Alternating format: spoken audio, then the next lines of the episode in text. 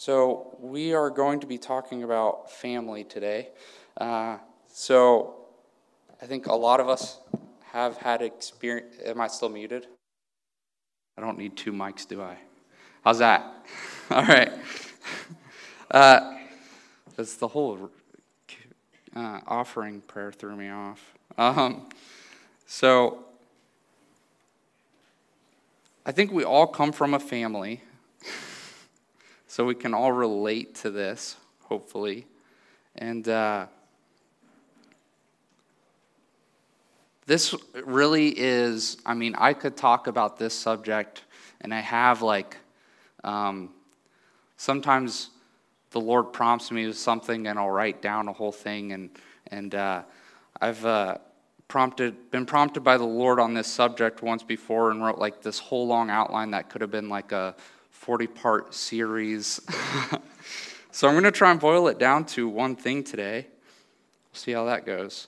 Um, I'm trying to pull up my scriptures because they didn't print out correctly. But so this is just an introduction, and this isn't all I could say on the subject. Um, but John Gray did a really good job setting us up for, for this today um, when he talked about outcasts becoming a part of the family. And if you weren't here for that, you didn't get a chance to listen to that, I pray, you know, I urge you to go back to, you can find it on our website, um, you can find it on our Spotify, you can find it on our YouTube channel.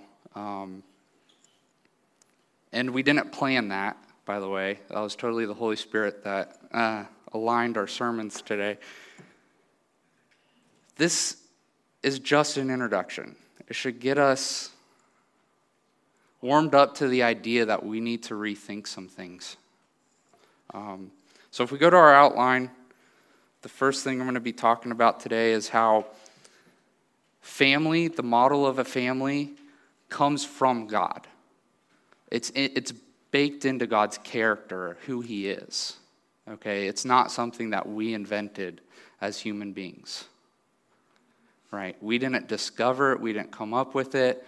Uh, it's not a novel idea, it's been around for eternity. And because of that, and because everything God does comes out of who He is, uh, the model of the family is how God wants His mission to be fulfilled, how He wants us. Well, why did God create us? It's around family. Okay? That's how deeply this goes. That's, that's what I'm saying. Family's a good thing and it's from God and it's used by God. Also, if you're not convinced that that's true, um, all of Scripture uses family language. That's how God ta- talks in Scripture. He uses family language all the time. We're going to see that. I'm going to show you all the verses, not all of them. Uh, we'd be here too long. But I'm going to show you how that's used in Scripture, and also that there are ideas in Scripture that just do not make sense unless you presuppose or you assume or you understand family. Like, there, there are things that God commands us to do in the Bible that don't make sense unless you understand what family looks like. And so, if you don't get it, if you don't get family, you're going to have a really hard time understanding God. Because again, it comes out of his character, it's who he is. And if he's commanded us to do something we don't understand family, we're not going to understand God. So then finally, that's going to be our mandate is to think about how we relate to the church in family terms, which is going to be really hard for us because, again, this is not only is this something difficult in our human nature to understand, it's something difficult for people in our culture to understand. If there's one big blight on the Western culture or the American culture, it's how bad we are about family. Divorce rates, um, abortion, uh, you know, single parents that are left alone to parent their children. That's anti family, anti God. So we'll get into this. So, God's character and mission mandate as a family model. First off, um, we're going to talk about this big theological idea called uh, the eternal generation of the Son. And uh, that's a little confusing, maybe, uh, but I'll try and explain it. So, we know through Scripture that the Father, there's God is one, right? But then there's God the Father, God the Son, and God the Holy Spirit. We know that. Three persons, one being. Um, I'm not going to try and help you understand that because that's a divine mystery that it's difficult to, to grasp. But in that, the Son is eternally begotten of the Father. So by eternal generation, I mean that Jesus Christ was always the Son of the Father. Always. You know, and that's hard for us to grasp because you guess what? You don't have a, a son until he's born. and you existed before your son, if you have a son. But that it's not that way in the Trinity amongst God. God the Son was always the Son. So, what I'm saying here is family is an eternal idea, it's always existed. There's always been a sense of family. So, if we want to read, go into to 1 John, I'm going to have to pull these up on my phone. So, let's turn to 1 John.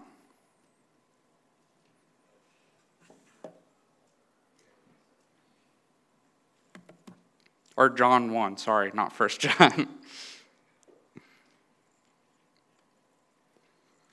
All right. In the beginning was the Word. So, in the beginning was the Word. It already existed. When the beginning happened, the Word was already there.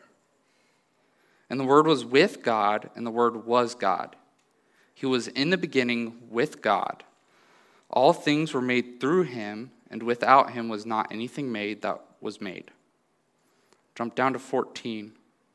And the Word became flesh and dwelt among us. And we have seen his glory, glory as of the only Son, from the Father, full of grace and truth. Down to 18. No one has ever seen God, the only God, who is at the Father's side. He has made him known. And if we, if we take time and think about this, um, this is just proof of the, the Son came from the Father, and the Son was with the Father at the beginning of time. Okay, they were always eternally existing as Father and Son. Hebrews 9 14.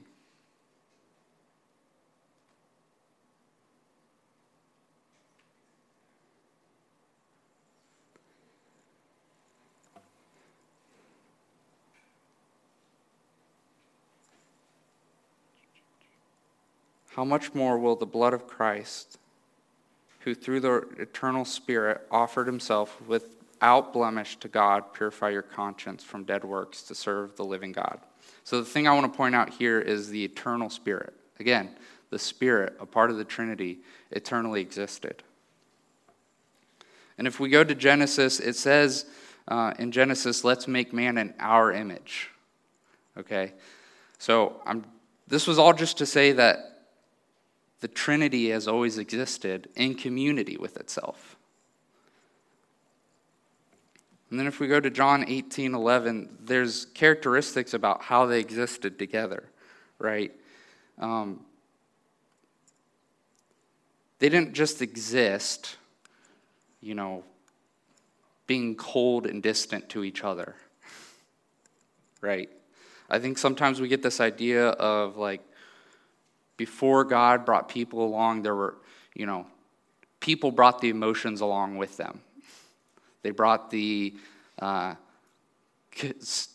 characteristics of community with them. Like before humans were created, before God created man, um, there was like no enjoying each other going on. I think we get that idea. Like God was this guy, cold guy sitting in the cosmos, lonely, just waiting. Maybe not even lonely, just stoic, just like how the planets exist in space right now. I think we have that idea sometimes. At least I've had that idea sometimes. But the Trinity, again, if there's anything that's true and good in us that we experience, it's always existed for eternity in God. And this is important to understand because, one, God didn't need us for praise and worship and love. Like if, if we didn't come along, God would still be experiencing love. So he didn't need us. He doesn't need us. He created us to, to give love because he had so much love. He, he just wanted to pour it out on other people, you know, and who better to pour it out on than, than us? who really don't deserve it. You know, I've been thinking about why would anyone, uh, if you know what it takes to be a parent of a, of a baby, why would anyone sign up for that deal? Right? You know, why would you sign up to uh, be waking up in the middle of the night for a very long time, um, change poopy diapers, to, uh, you know, I've some of the things I remember, even as a kid, saying to my parents, I'm like, they don't deserve these words. I've never given them one thank you uh, my entire life for all the sacrifices they've done. Why would anyone sign up for this? Right? And a baby's not very good at loving back, okay? Again, they don't give you words of affirmation, they don't give you quality time. A baby's never bought me anything, never given me a gift unless you call what's in a diaper a gift, which I don't. Why would anyone sign up for this? And I've come to the conclusion because you have so much love, you want to pour it out on someone. You know, and who better to pour it out on than babies, than your children? It's baked into us. You know, that however many people I've known that um, in their younger years were like, I'm never going to be a parent, uh, they always end up being parents. Why? Because it's baked into us. Because we were made in God's image, and that was baked into God's character. He loved us so much, He brought us into the world. And just how, you know, to a baby, uh, it seems like we never sleep because we're always there when they're awake. Uh, God really doesn't ever sleep, He's always there listening and watching for us. So, John 18 11.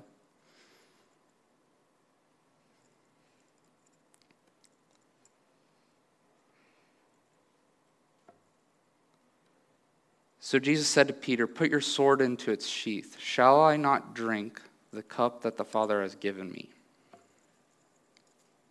So Jesus is about to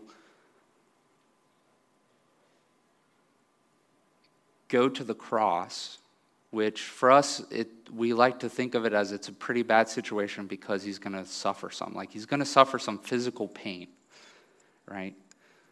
But I like to think of it, it, it means much, much more to me when I, I think about at the cross, um, God the Father turned his face away from the Son. Okay? This is like if you are a parent, this is, or a child, imagine this, we've all been children at some point, so maybe that's more relatable. So imagine you're a child with a great need and you go to your parents and they turn their face from you.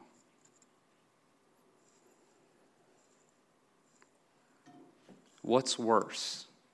Whatever pain that you were experiencing that caused you to go to your parents, or your parent turning their face from you? And this isn't a blight on God the Father. This is a testament to Christ's obedience because he knew that's what was going to happen. He knew he loved the Father so much and was so self sacrificing to the Father. And God loved us so much that he was willing to go to the cross and have the Father turn his face from him.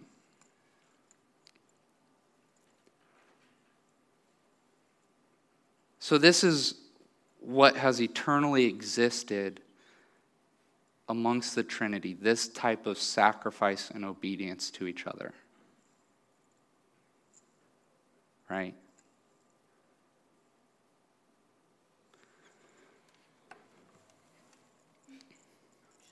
So, God's character is also generational, and uh, to prove that, let's go back to Hebrews.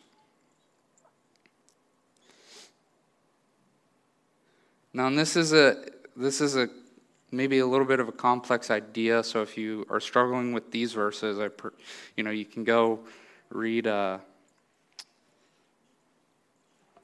what other people have to say on it. But I'll try doing my best to explain it. Hebrews five seven through ten. In the days of his flesh, Jesus offered up prayers and supplications with loud cries and tears to him who was able to save him from death and he was heard because of his reverence. Although he was a son, you know, the Son of God, he learned obedience through what he suffered. And being made perfect, he became the source of eternal salvation to all who obey, being designated by God a high priest after the order of Melchizedek. So the thing I want to pull out here is although he was a son, he learned he learned obedience through what he suffered. And then when I read this first, I was like, whoa, what? How does, how does God learn anything? I thought he was omniscient. Well, he is omniscient, right? And so to mine this out, to, to understand this, we have to understand what he was learning. And uh, what Christ was learning was so Christ being God was omniscient, but he was also fully man and fully flesh at this point, right? He came down and was made flesh. And so, in that process, he went through, he learned suffering in a way that he shared that experience with us. Let's put it that way, okay? Um, this is not the Bible contradicting itself. But the point here I want to I want to make is that's how fathers and sons relate to each other. That's how families relate to each other is a passing on of knowledge. There has to be learning going on. I mean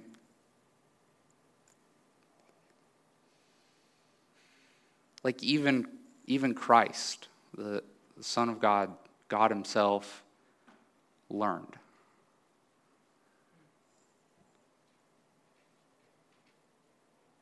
You know, he didn't need to learn, but he learned for our sakes to show us that he went through suffering as well, so that we could learn. And that's a hard one. If you want to talk more about this later, we can we can talk about it. Um, I'm going to skip John 1:12. We're going to go on to the next section here. So all of Scripture uses family language, right? Um, this was a big convincer for me uh, because if God's going to talk about us as if we're a family, then I need to think about us as if we're a family. And again, this is relating to the church. How are we going to? Th- how do we think? We should think how God thinks, right? We should think how the Bible's laid out. And if God thinks in terms of family. We should think in terms of family. So, Matthew 12, 48 through 50. This is Jesus speaking. While he was still speaking to the people, behold, his mother and his brothers stood outside asking to speak to him. But he replied to the man who told him, Who, who is my mother and who are my brothers? And stretching out his hands toward his disciples, he said, Here are my mother and my brothers. For whoever does the will of my Father in heaven is my brother and sister and mother.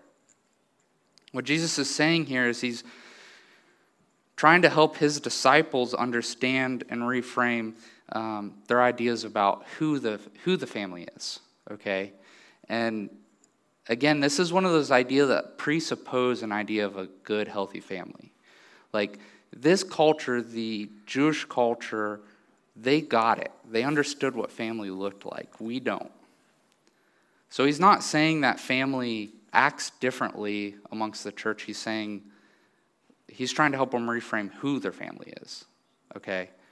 Um, so we need to find out what the family looks like. And, and unfortunately, that's not like something I want to get bogged down in too much. I think that's a journey we all have to go on. Uh, our whole lives is understanding what family looks like. And there's lots of books. There's lots of, you know, like I said, I could do a whole series on this of what the family looks like and how it operates. And maybe I will.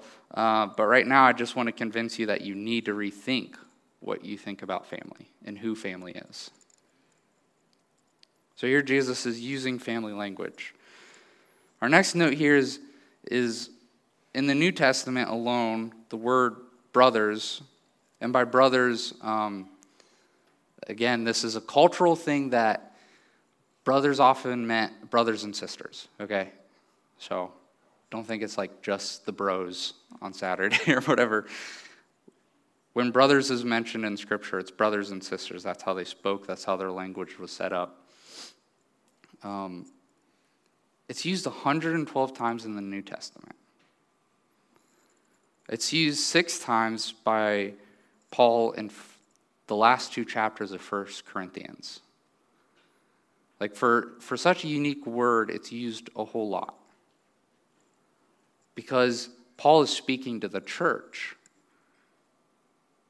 And he always thought about the church as brothers and sisters, brothers and sisters in Christ. You know, there's still, you know, I've been to lots of different church communities, and a thing that comes up often is, you know, there's certain church communities who have taken up to uh, calling each other brother and sister, you know, brother so and so or sister so and so. And that's great. That should remind us of the family that we're, like, we really are brothers and sisters in Christ. Let's jump down to Romans 8:15.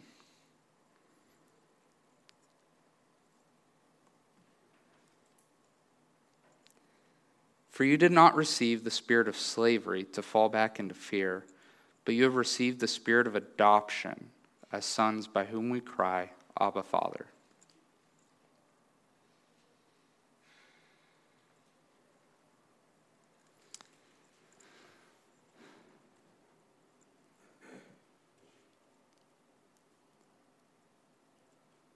The, the unique difference here um, between being a slave and being an, an adopted child.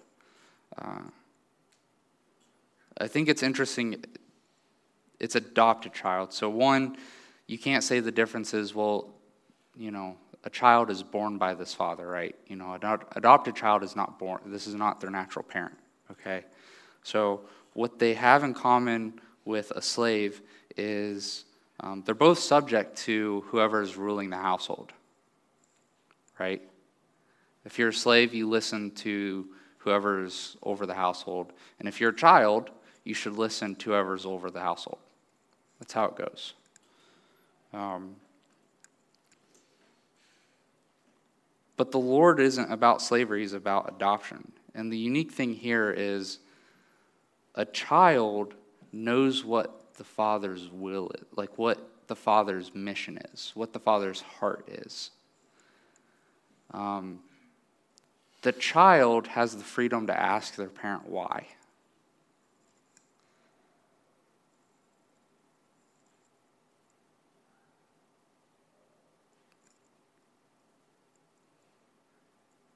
The child lives in communion with the father in a way that the father setting him up to be a successor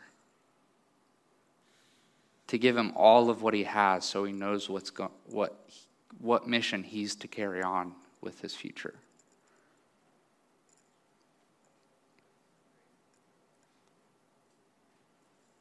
So that's, again, family language is being children of God.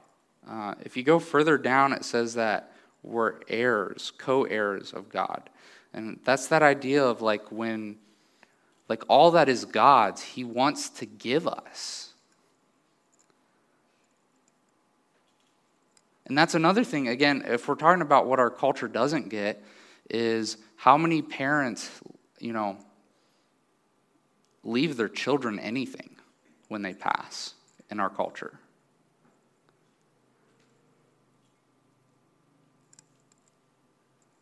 Because of their financial planning or whatever they do, uh, a lot of things aren't passed on to children these days. People don't have an inheritance to gain uh, as their parents pass away or as they get older. But that's a biblical idea, is to set up something for your children to have when you leave. And God thinks that way. He thinks, here, I'm going to give you everything I have. All of it. All of who I am, my image, my identity, where I live, like you're going to have it. You're going to partake in it. Um, so here's a couple ideas that, so that's just straight up language. Like we get it. Like wherever there's in Scripture, it says brothers and sisters or children. He's talking about family. He's talking about us. That's easy to understand. But here's some ideas that just don't make sense unless we think about family. So Galatians 5:13 For you were called to freedom, brothers. Again, so there's the language, straight up language. Only do not use your freedom as an opportunity for the flesh, but through love serve one another.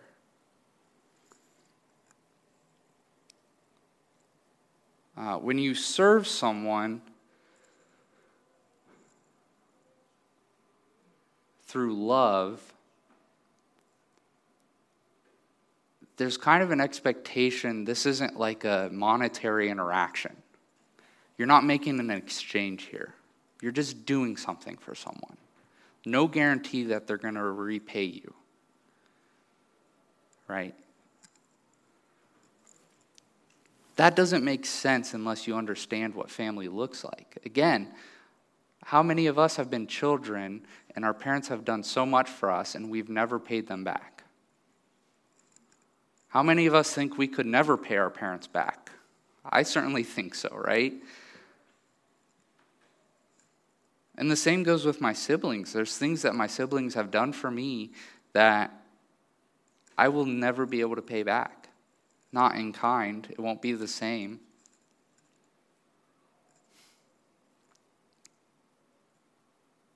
That's a unique idea that doesn't make sense unless you've lived it, unless you've experienced it. That, that's the kind of thing that looks silly to the world right?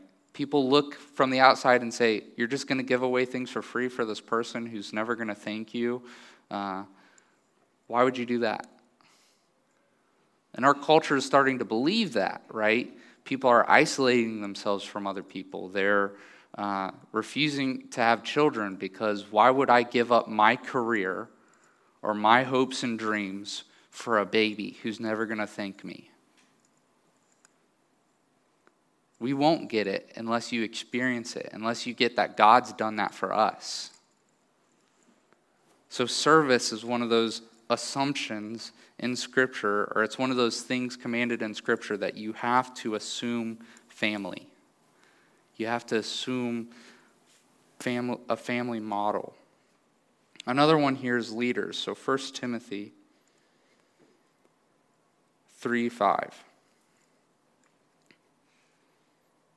For someone does not know how to manage his own household, how will he care for God's church? This is a pretty direct one. It says that leaders need to be good parents because it's the same thing. Being a leader in the church should be the same thing as being a parent. Again, you're laying down your life for someone who's probably never going to thank you. Right? Who could never understand how many sacrifices you've made.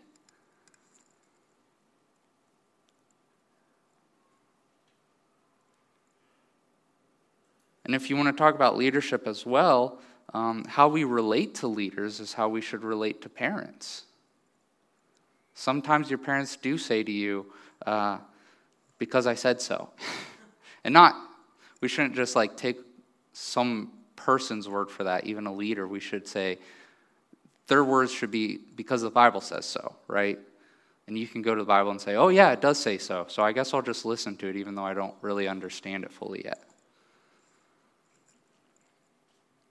You know, whenever my parents made a decision on where to move or something like that, I just followed their lead.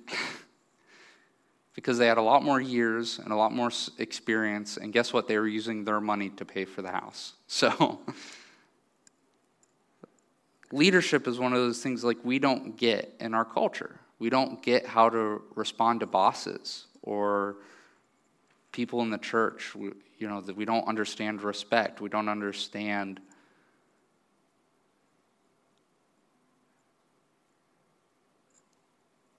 how to follow someone as they lead us.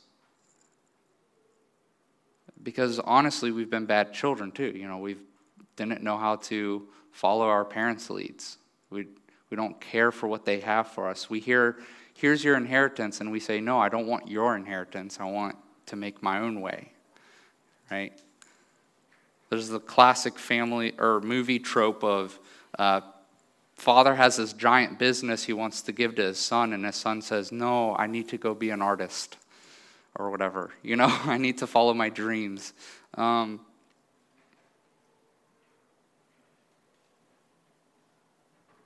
this is this is again this idea that you can't understand how to interact with leaders unless you understand family and you can't understand how to lead unless you understand family and what it looks like to lead, right? You know, if you're supposed to lead like you lead a family, um, that means you got to be a lot more patient. You got to be patient with children. How are you going to lead children if you aren't patient, unless you gain their hearts?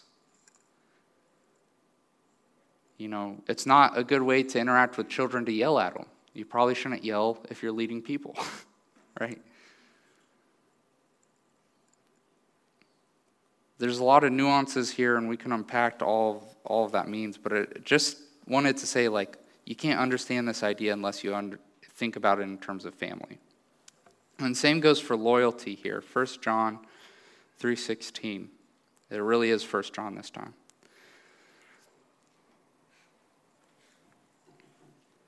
By this, by this, we know love. This is a way we know love. That He, Jesus Christ, laid down His life for us. And we ought to lay down our lives for the brothers.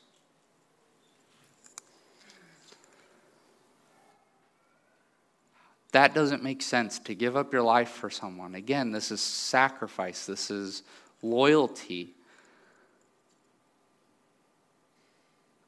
It doesn't make sense to lay down your life for someone unless they're your brother or your sister, unless they're a part of your family. Because our life can be summed up in, in our mission, what we're going to do with our life, in a way. Um, not our value, but our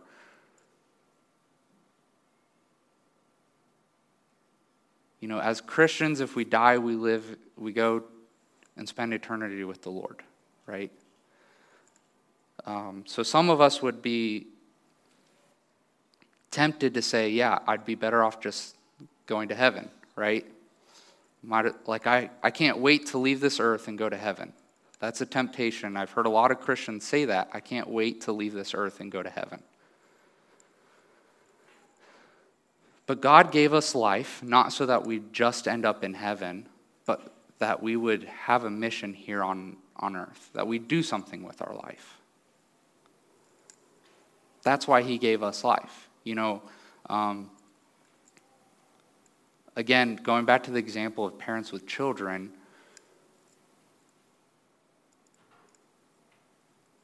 a child who doesn't really do anything with their life is no less valuable to a parent But every parent has hopes and dreams that their children would do something great, that they'd be world changers, right? That's why, again, there's a, the trope of parents who drive their children too hard to be like a doctor or a lawyer or something, right? Because they have hopes and aspirations for their children. And where that's a, an incorrect idea, the correct idea is God really does want us to do something with the precious life He's given us here on earth.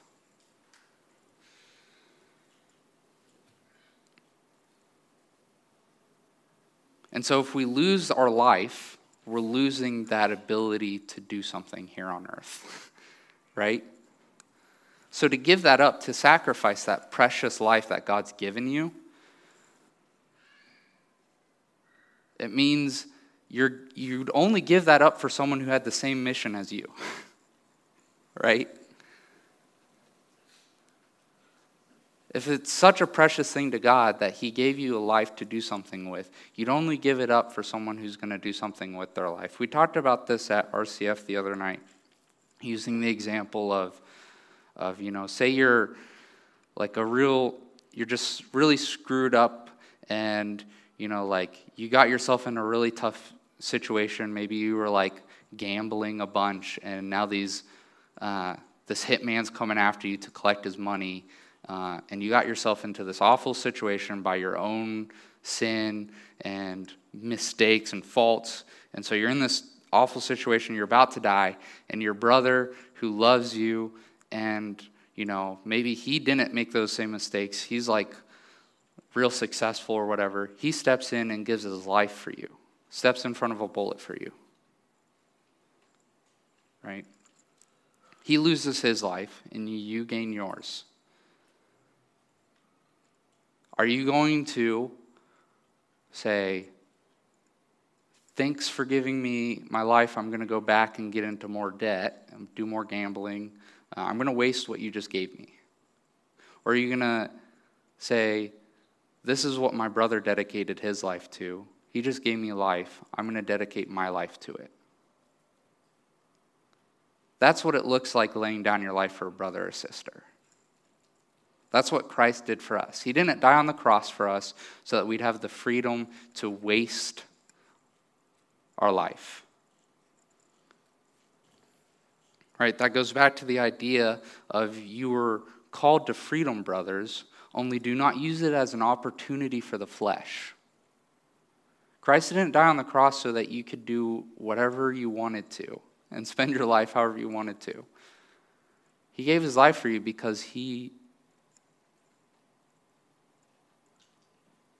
He wanted to see you advance God's kingdom. He wanted to see you preach the good news. He wanted to see you love on people.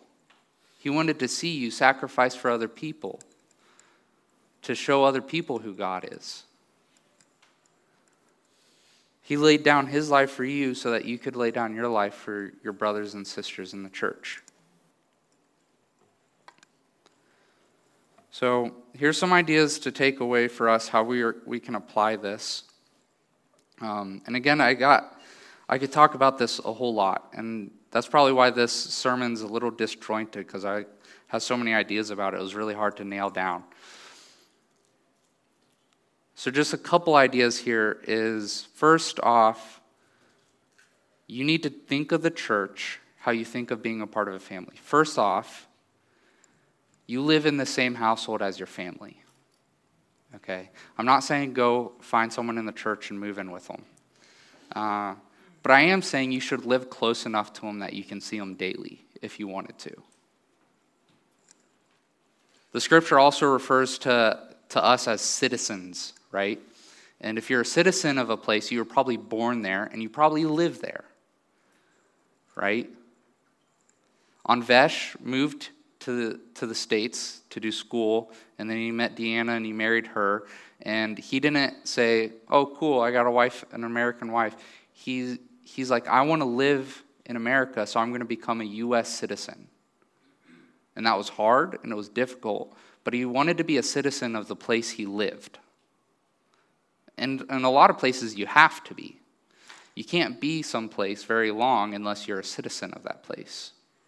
And the same goes for a household, right? You aren't going to bring a stranger into your home and let them live with you 18 years as a stranger. Maybe you let a sojourner, a person, pass through for a week or a few days, maybe even a year. But the people who live with you 18 years are probably your children. You live with the people you're family with. And so you should live close to your church. You should go to a local church. It's so hard to do family if you have to drive an hour to drop off a, a cup of sugar or whatever, right? If you need to borrow something, you know, um, I've done this several times since living close to a bunch of people in our church. You go out for a walk, stop by their house, and they invite you in for dinner. You can't just take a stroll uh, to the person in your church that lives an hour away by car. You miss those, those opportunities, those chances. Someone's in an emergency, their car's broken down. They need to borrow your car. It's really hard to do if they're two hours away. That's just a practical thing about the church as a family is you live close together and blood. This is another thing. Again, it goes back to this idea of the same mission. Like, our life is in our blood. You, whoever's in your family is someone you share your blood with, your DNA, the thing that makes you up. And if you're a Christian, your blood is Christ's blood. And so you should have more in common with your brothers and sisters in Christ than what political party you're part of. You should want to spend more time with your, your brothers and sisters in the church than you want to with uh, your bingo group. I don't know. What do people do with their time? Huh? Maybe they're the same. Hopefully, they're the same. The people that are in your bingo group are in your church, hopefully. Let's play bingo later. I don't know. But we're about to go do this church picnic. Um, I'd rather do this picnic than a picnic with strangers. You know, I'm a part of a Facebook group that's for a hiking group, and uh, they do hiking. They get together and they'll all hike together. I don't do that because I'm always busy hiking with people in my church. I'd rather hike with those people. Right? I'd rather I'd rather spend time with the people I share my blood with that understand what it means that Christ laid down his life for me. Because that's changed my whole life. And if I can't relate to, to someone in that way, it's like super strange. Like, I, what am I supposed to talk to this person about? I can do small talk for a little while, but if I can't relate to them on the level of our lives have been changed, how cool is that? You know, no one, again, I have four brothers and sisters. We get together all the time, uh, even if it's been months since we've seen each other. When we get together, we have all these inside jokes, and, and no one can make a joke like, you know, remember when mom and dad did this or whatever. Uh, you can't make that joke with someone you're, you met at work. Like if you went to them and being like, yeah, like aren't all of our dads like this? They're probably going to say, no, my dad wasn't like your dad. right? That's, you can't relate to someone who doesn't share your blood who shares your experiences, not as well as you can with your brothers and sisters. So you should spend time with those who share such an important thing. That's who you should be spending your time with. It's, that's more important. I'd rather hang out with someone 10 years older than me that's a Christian than someone my same age that isn't a Christian. And it's not to say you can't hang out with, you know, unbelievers or whatever, that we go out, we evangelize, but who I'm going to like my best, the guys that are standing next to me at my wedding are the ones I share this important thing with. Those are the guys who understand my decisions and get me, who are going to challenge me to love my wife because they know why I love her. So the question is what role do you play in the church, right? If we're thinking about a family, are you a baby Christian, right? whose most important job Uh, a baby's most important job is to grow and be healthy, to grow, right? Um, if you watch a baby, their whole life revolves around it eating and sleeping. That's growing. That's what they're doing. And it's hard work. And they need all their, their time and attention to do that job. And if you're a baby Christian, you need to focus on growing. It's going to be really important because once you're of working age, uh, if you're underdeveloped, it's going to be hard for you if you didn't spend that time growing, consuming God's word, the pure spiritual milk that will grow you up into salvation. You know, if you're an older believer who's supposed to be like a parent, take people through, through Bible studies, help them grow. Teach, show them the books they should be reading. If you're a grandparent, someone who's in, you know, in the sunset of their life, support people who are going through, you know, being a parent is really hard. You know, this is something I've seen in my life. My older siblings are parents, and my, my parents, who are now grandparents, grandparents of nine, eight, nine, one on the way, uh, they have supported my siblings through this parenting thing so much. Let me bring you a meal. Let me tell you, you'll get through it. We survived the long nights. You can too. So, again, this is a role that changes. No one goes through the life. Hopefully, I, I heard it this way if you're not changing, if your role's not changing as you go through, through your Christian walk, that's weird. It's as weird as seeing a grown man in a kiddie pool by himself. We have a lot of that in the church. We have a lot of grown men sitting in a kiddie pool. That's weird, it's gross, it's unnatural, it's not right. We need to play our parts. We need to, if you're a baby Christian, you need to focus on growing. That's important. If you're, you know, you've you've been through that stage and you're getting to the point where you can take on more responsibility, you need to help baby Christians grow. You need to, to serve your elders, right? Your grandparents in the church. Love on them. Gather their wisdom, gather what they have for you. You know, and if you're a grandparent in the church, give out that wisdom, teach. Teach through your, through your heart what you've experienced. But nothing's grosser than a fully grown adult baby.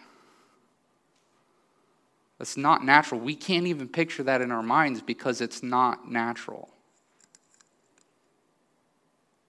So, what is your role? Let's think about that, figure it out. And then the last thing is uh, the question is your natural family broken? I was going to say, well, even if it's not here, here, and here, but then I rethought it and was like, well, everybody's natural family is broken in some way, right? Your parents are missing something that they weren't able to give you. Your siblings were missing something that they weren't able to give you you were missing opportunities that you need to, to be able to give to others. And in that thought, the church is where those, those misses get fulfilled, where those empty spots are filled. The church is where the brokenness becomes whole.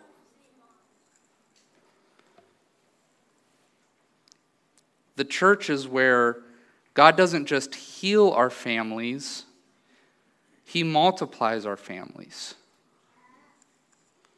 Mark 10:30 speaking about family.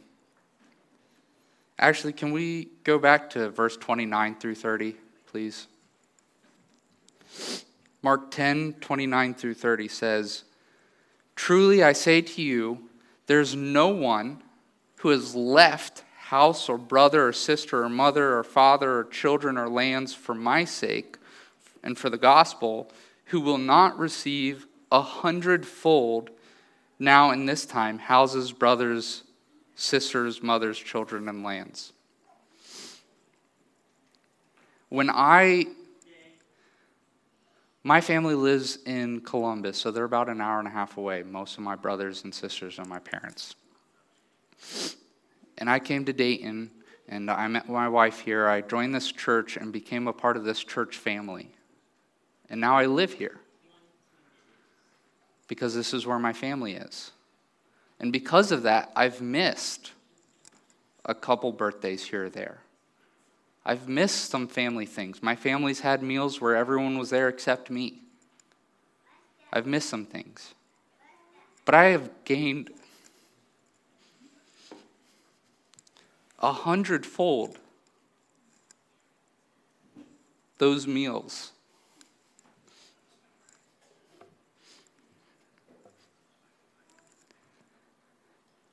And that's what we're here to celebrate today as a family. At this church picnic, um, if we talk about communion, Luke 22, 14 through 15 says, When the time came, Jesus and the apostles sat down together at the table. Jesus said, I have been very eager to eat this Passover meal with you before my suffering begins. So, as we come to the, the table today to take our communion, and then we are going to baptize three people, they're going to join the family. And as we go to our picnic and we all get our food and sit down together, um, we're going to be I'm eager to eat this meal with you guys. Um, meals in my household uh, was where those inside jokes were earned. It's where we spoke about our day, what had happened with us. It's where life happened and the family was known to each other. That's why we have a meal every Sunday after church. I've learned more about the people in this church Sunday afternoons than any other time. Eating meals with people. So as we, we come to the table, as we, we baptize three people today, and uh, we share in this picnic, don't hesitate to do life with people, be family with them. Share your, share your mission with them, share your heart with them. So let's come to the table.